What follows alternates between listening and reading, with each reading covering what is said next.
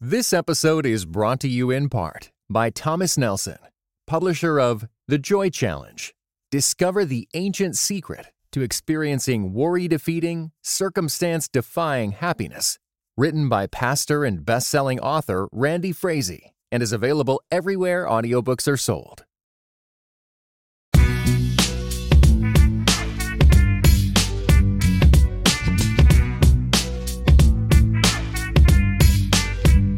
Hey folks, welcome to Footnotes. I'm your host, Jemar Tisby, bringing news and views to help you become a more informed citizen, activist, and believer. In this episode, I talk about why Kanye West's Jesus is King album has been so controversial, what Mississippi's election tells us about politics in America today, and why you need to bring your full racially and ethnically embodied self to the table.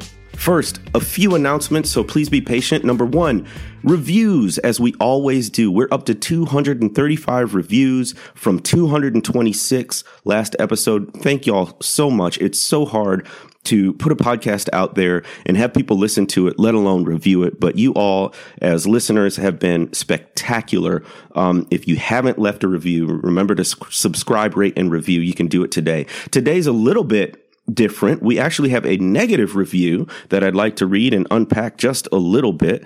A one star review of footnotes. It comes from level user Drexel. And this person writes, this podcast is merely a counter reaction towards republicanism and its association with Christianity. Christianity is too radical, compassionate, and authentic to sit well in either party. If you're looking for fairness, balance, and truth, look elsewhere. Well, thank you for your honesty, but let me respond. As a counter reaction towards republicanism and its association with Christianity, you hit on something important.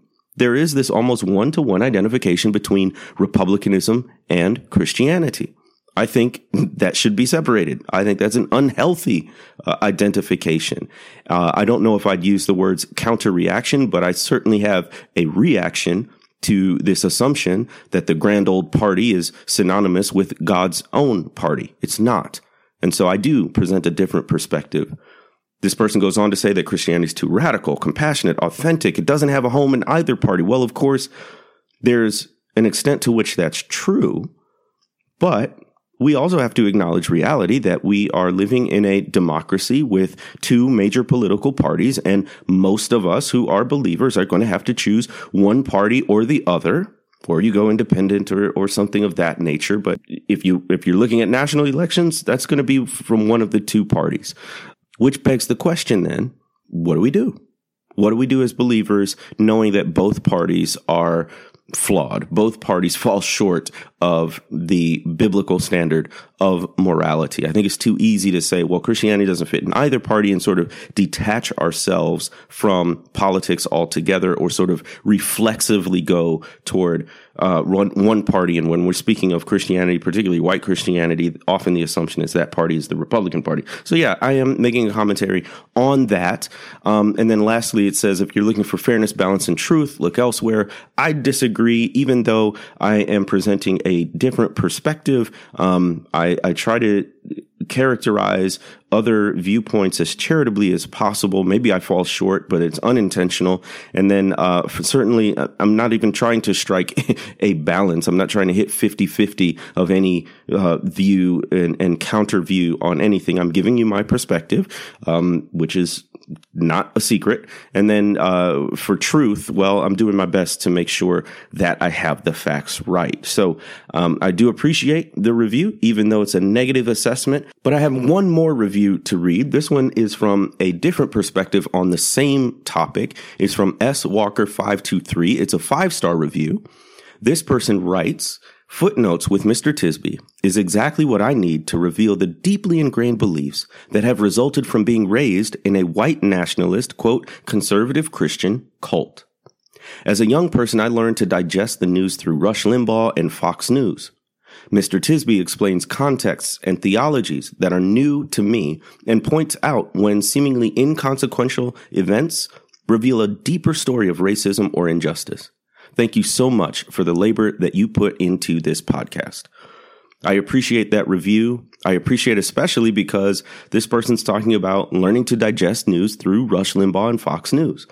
And oftentimes, if Christians are giving commentary or even looking for commentary, it's through sources like these. So I'm definitely trying to present an alternative to the sort of standard, what I would call culture war commentary that comes from uh, politically right leaning or Republican Christians. So I appreciate that you appreciate it and all the labor that goes into it. Thanks to Bo, thanks to Christina Button for helping make this podcast a reality. One, oh, two more quick announcements. You're going to like it. Watch this. So we've already done one book giveaway on footnotes. I gave away a racial justice starter kit book bundle. We're doing our second book giveaway right now. And it's just one book. The title is Evangelicals, who they have been, are now, and could be. From the blurb of the book, it says Evangelicals provides an illuminating look at who evangelicals are, how evangelicalism has changed over time, and how evangelicalism continues to develop in sometimes surprising ways. This book um, is an edited volume. The editors are Mark Noll, George Marsden, and David Bebbington. They are eminent scholars in the field of American religious history, particularly evangelical history. I was one of the um, contributors to the book. So I have a chapter in there. The book is divided into four parts. The first part is the history of evangelical history. Second part, the current crisis looking back. Third part, the current crisis assessment. And it's in this third part that, that my chapter is in. And part four is historians seeking perspective. And so my chapter is entitled, surprisingly, Are Black Christians Evangelicals? I can't get into all the full details. You'll have to buy the book or win the book. So the question I'm tackling in my chapter is given that many black Christians share very similar theological beliefs as white evangelicals, should black Christians also be considered evangelical? Um, my approach is that that question is actually uh, too vague and that we need to be specific. So um, I talk about answering that question from three perspectives historical perspective, a theological perspective, and a personal or an experiential perspective. And then I gave a case study of one Tom Skinner, a black evangelical uh, who had um, a, a prolific ministry, especially in the 60s and 70s. So you can get this book. Um, there are other fantastic contributors such as Kristin Kobes Du Mez, Molly Worthen, Tim Keller, Thomas Kidd, and many, many more. All you have to do to win this book is share this podcast episode on social media. Go to Facebook, go to Twitter, go to Instagram. You can share it on one of those platforms or all of them. Take a screenshot and send it to me at footnotespod1 at gmail.com. That's footnotespod and the number one at gmail.com. Last announcement. I'm going to South Africa. Good Lord willing, uh, the next time you hear a new episode of Footnotes, I will have gone to the continent. So I've been to Egypt before when I studied abroad in college, but I've never been to sub-Saharan Africa. And of course, I've never been to South Africa.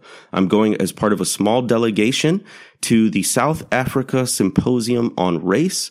This is a group put on by Presbyterians, and I'm going with that group. Uh, and I would love your support. So, number one, prayers are appreciated we are looking for knowledge. We're looking to learn. We're we're coming to contribute some insights, uh, some perspective on uh, race in the United States, but but certainly for myself, I'm coming as a learner, wanting to learn more about apartheid South Africa, um, race relations in that country, and how we might improve race relations and racial justice in the United States.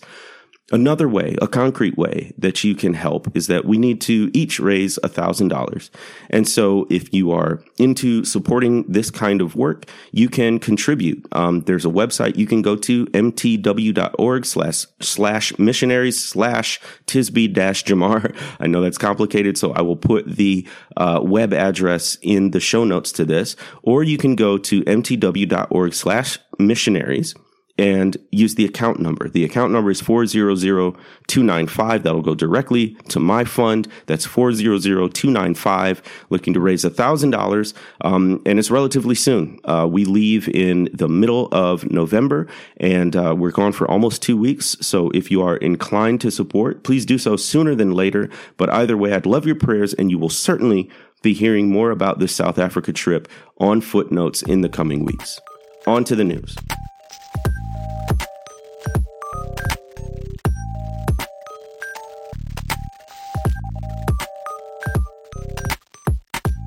Jesus is King. On October 25th, legendary producer and hip hop artist Kanye West released his latest album length project entitled Jesus is King. You heard that right. Jesus is King is referring to the actual Jesus who Christians worship and follow, and it's talking about Jesus Christ's kingship over all creation. This is Kanye's first album since he declared that he had become a Christian. As you can imagine, a Christian rap album from one of the most popular and prolific artists in the genre is destined to create buzz and controversy. What is the controversy? Number one, a lot of people are asking, is Kanye's conversion real? Well, who can know? I mean, only time will tell, right? Like, we can definitely look at his words and his actions and say whether they are in line with what the Bible teaches. Um, but let's take him at his word. All right. We would want, I think, for people to take us at our word. So if Kanye says he's Christian, let's assume he's Christian. But let's also recognize the unique context that he's in, right? Before we rush to judge Kanye's conversion, can we pause to imagine what it would be like to be a baby Christian who's learning the faith and taking all the half steps and missteps that go along with that? But you're doing it in front of millions of people with your every move scrutinized. So Kanye is always a world, already a world famous artist. Now, after his conversion, he's still a world famous artist, world famous artist, that attention is not going anywhere. In fact, it might be heightened or or uh, magnified because of his conversion. And I think any of us would prefer not to have those early weeks, months, and years of our Christian faith scrutinized under a magnifying glass by millions of people and analyzed and opinionated on uh, on social media. But that's what he's doing. So um, maybe we can just bear that in mind as as we watch this man. Um, but here's another point that I think we need to be aware of as we look at Kanye's Christianity. I think everyone is looking for Kanye to be their kind of Christian. If we reject his Christianity, might it be because he doesn't fit with, quote, our kind of Christian? If we embrace Kanye, might it be because he fits what we think a Christian should be like and do? All I'm saying is, as we look at Kanye's Christianity, we would do well to remember that we are all prone to want Christians or people who say they're Christians to act more like us and our kind of Christian, whether that's a particular denomination or theological tradition, particular lingo or books or people they like, things of that nature. We want them to be in our branch of Christianity. But just because they're not in our branch of Christianity doesn't mean they're not a Christian. So that's just something to be aware of, not just for Kanye, but for anyone, especially um, people of faith in the public sphere. But there's more controversy, particularly re- related to this album. And that's whose Christianity does Kanye represent? So it's tricky to assess the authenticity of someone's conversion, but I do think it's fair to analyze the content of religious beliefs that one puts out there and to ask what do these beliefs represent? Or what tradition do they come from? Who do those beliefs empower and disempower. That's what's on my mind as I'm listening to the lyrics of Kanye's album.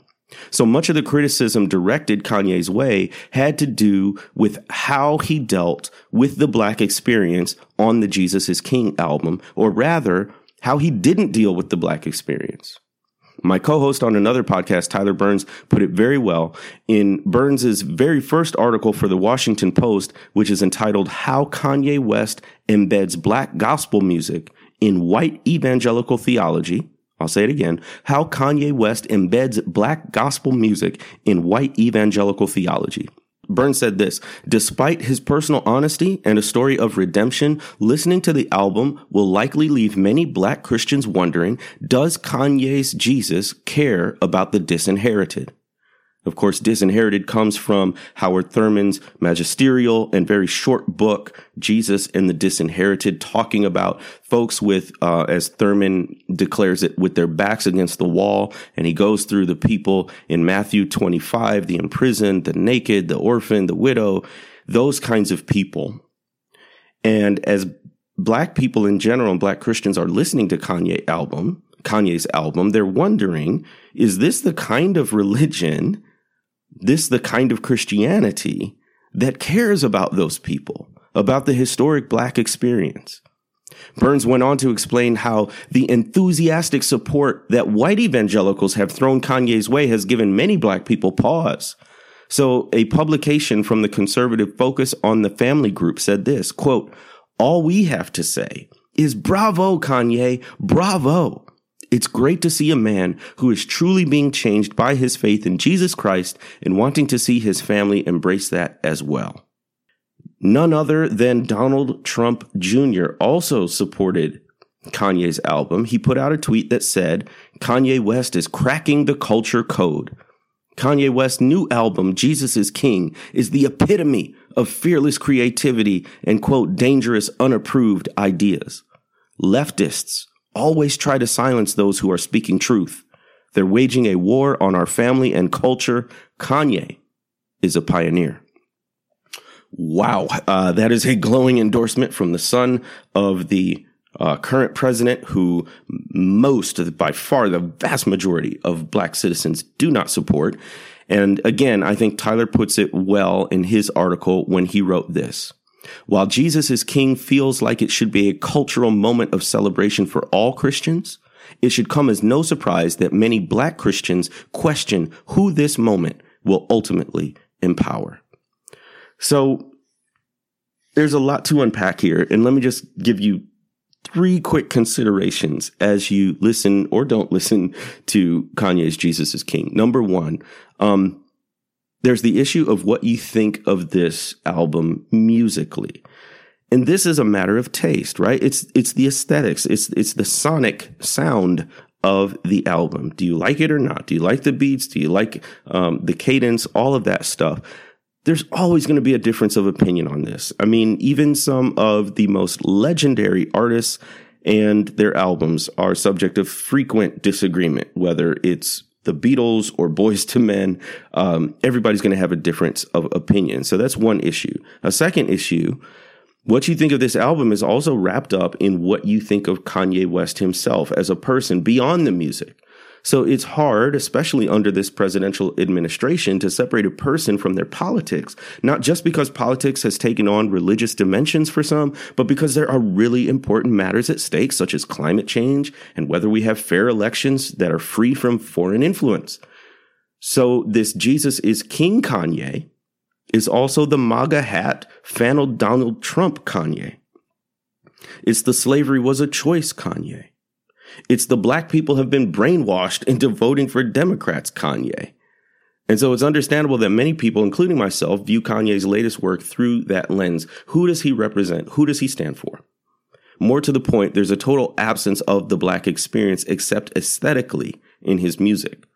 So not every song has to be about social justice, no, but if you're going to use the black gospel tradition, then shouldn't there be a nod to the experience that that music came out of? And lastly, what you think of this Jesus is King album is probably closely attached to what you think about Christianity itself. This album is so intertwined with how one views religion, specifically Christianity, that your opinion of the album becomes a proxy for your thoughts about Christianity as a religion itself. For many people, Christianity has become synonymous with white evangelicalism, and more particularly, Christianity means white evangelical support for President Donald Trump. They see the whole project of Christianity through that lens and consider most people who claim Christ as hypocrites or that they have a very suspect political agenda. agenda. So I think all of that um, is is going into how we evaluate Kanye's "Jesus Is King" album. So Ultimately, listen to the album or don't, love the album or hate it. But what Jesus is King shows us is what we really think about redemption, politics, and Christianity.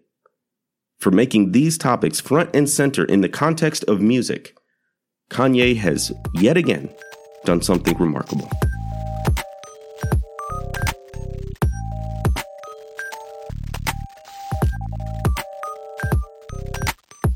Are we in another blue wave?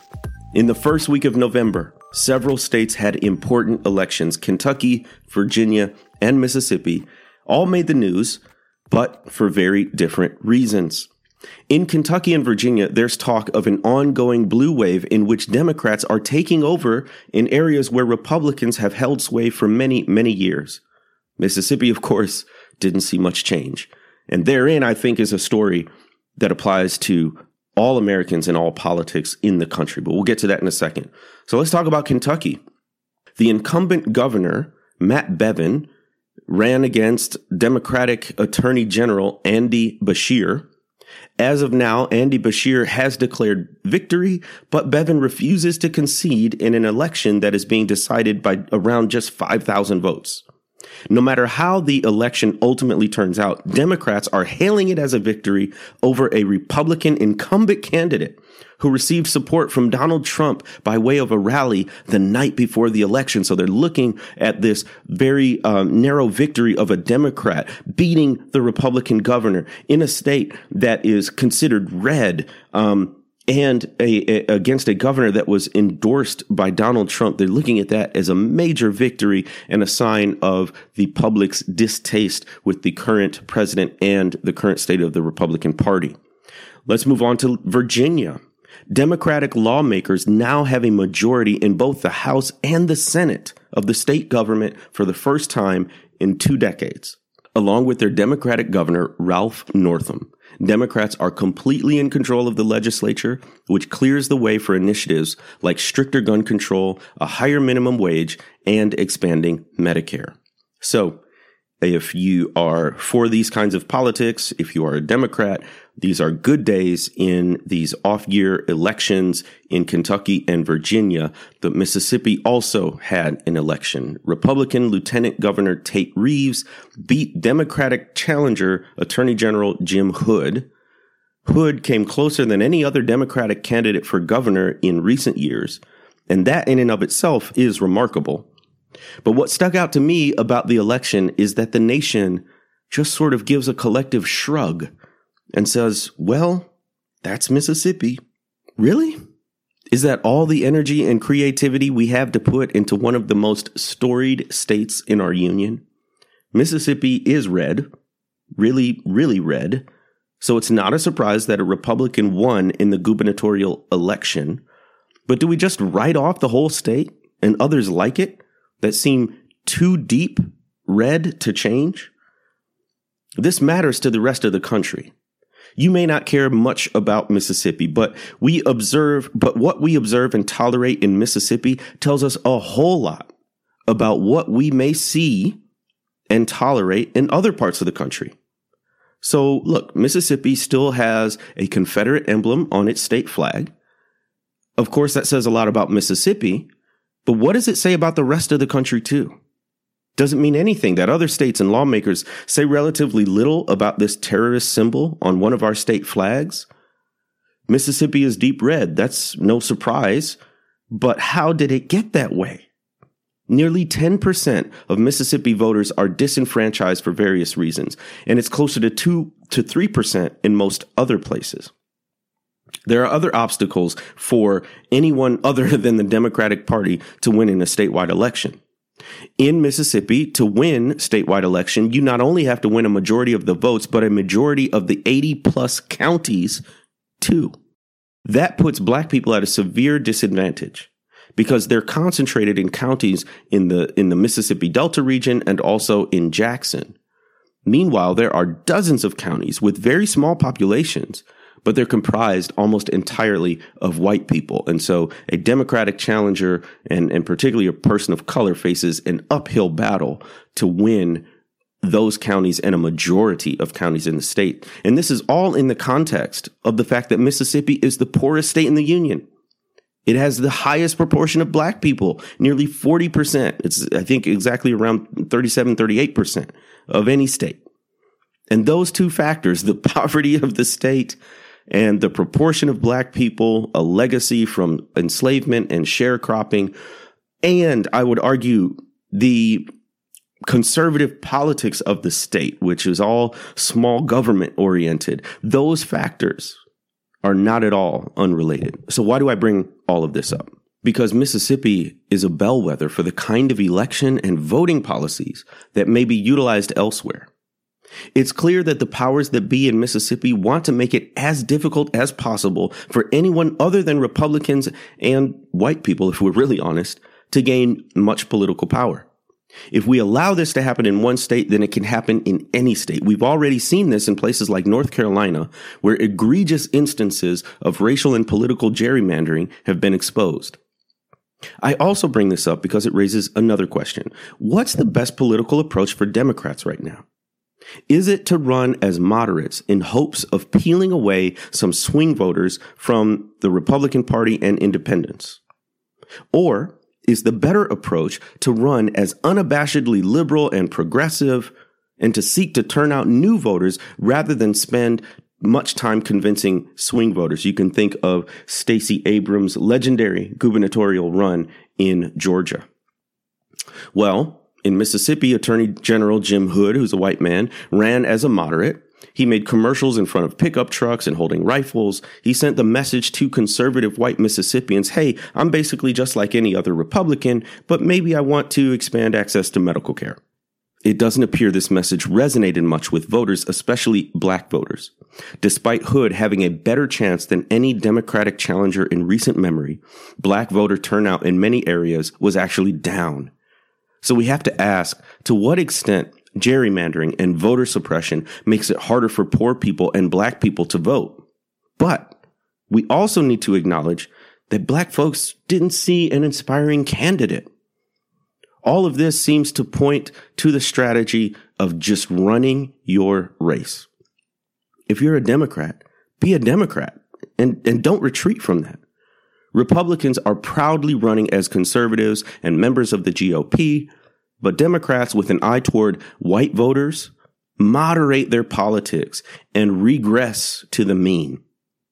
Now, that may work on some occasions and in some contexts, but if you want to inspire people to get out and vote, I think you need to do something differently.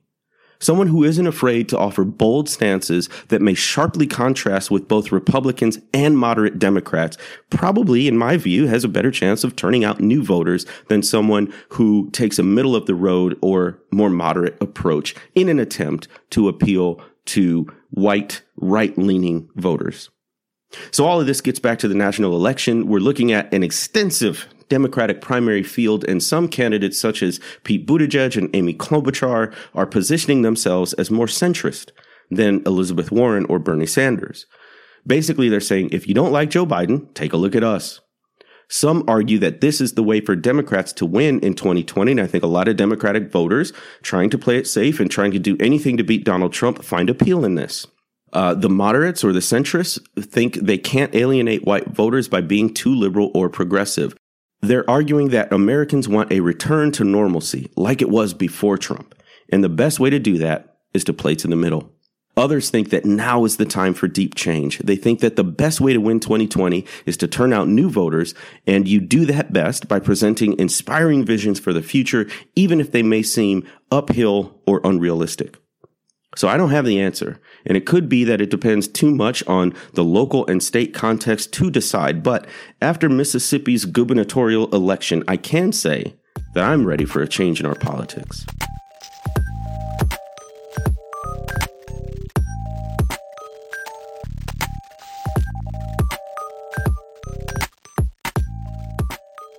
Now we come to the portion of the podcast called, unfortunately, Tisbits. And this is what I want to say be your full racially and ethnically specific self. So I've been doing a ton of traveling lately. Just uh, check out my Facebook page or Instagram feed, and you will see pictures from different places I've been to, mostly colleges and universities. It's been great. Um, I've, I've, I've met amazing and incredible people, um, and I'm I'm going to these places. I'm talking about the color of compromise, the truth about the American church's complicity in racism, which is my first book, and uh, talking about race in the church. So it's always, you know, sort of a tense conversation, especially at many of these Christian colleges and universities, which are almost invariably majority white. Now, there's always a mix of students. There are some Asian students, Latin American, some black, but that tends to be a very small number. If you're looking specifically at African Americans, maybe two to 3% of the undergraduate uh, population. So in that context, I think it's tempting to speak very broadly because you want to appeal, you want to, you want to be heard by white students as well as students of color, no matter what their specific racial or ethnic background. Um, and when I talk about race in these settings, I feel a little guilty because I talk mainly about the black white racial divide, and I don't want people to feel left out of that conversation. I always try to preface it and say that these principles apply across a lot of kinds of differences. Um, but I've also decided that when I go places, I'm speaking to the black students, not only to them, but mainly to them. This is going to rub some people the wrong way. I know, but you can't do a really great job of speaking to everybody. In the attempt to go broad, you sacrifice going deep, right? And so that's the tension that we face. And sometimes it is more appropriate to, to go broad. Sometimes it's more appropriate to grow, go deep. But I've decided I've got one shot to speak to um, the issues that I care about and that I've studied and written about and speak about. And I've also decided that in many of these environments, it's rare for someone to hear about history, race, and religion at all, let alone from a black person. And it's rare for non black people to have that experience as well. So this isn't just a benefit for black people. Here's what I've found, and maybe you can apply it. The more specific you are, the more people can learn from what you have to say. So for me, the more I talk about black experiences, history, culture, the more people actually learn about black people. That's the same for you. I think it behooves all of us to bring our fullest selves to any conversation. That includes us in all our racial and ethnic particularity. I need you in all of your Koreanness, in all of your Native Americanness, in all of your Nigerianness, or in all of your multiracial, multi-ethnicness. Don't downplay your culture and heritage because you're in a racially and ethnically mixed group. If you hide that part of yourself, then we'll be moving towards uniformity instead of unity. What we've always said at the witness is that specific does not mean exclusive. We're a black Christian collective, but we have writers and followers from across the racial and ethnic spectrum. People find their stories intersecting with the stories of black Christians, and it's beautiful. And as a black person, I want to find the ways that my story intersects with yours as Japanese or French or South African. I prefer this instead of some well meaning but misguided attempt to always be multi ethnic all the time. You end up, as I said, going wide but not deep. You give light touches that name people and cultures, but you don't do much to truly make them feel seen, included, and valued. Sure, there are times to be broad, but it's probably less often than you think. So be your full self and let us see you in your fully racially and ethnically embodied self. That's the person who the world needs to see. I look forward to meeting you.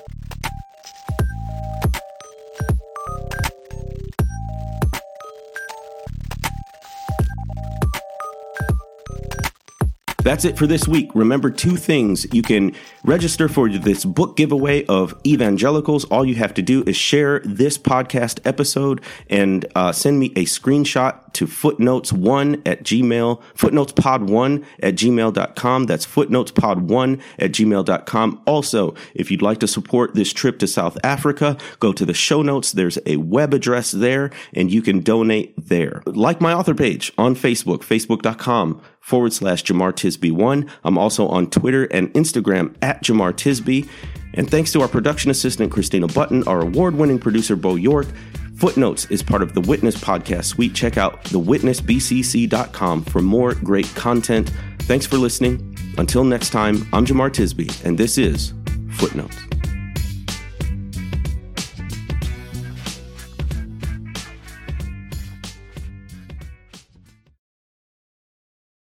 This episode was brought to you in part by the Areopagus Podcast, two clergy of different traditions, Father Andrew Stephen Damick and Michael Landsman, discuss encounters of historic Christianity with other religious traditions. How do we engage with those who believe differently? Listen wherever you get your podcasts.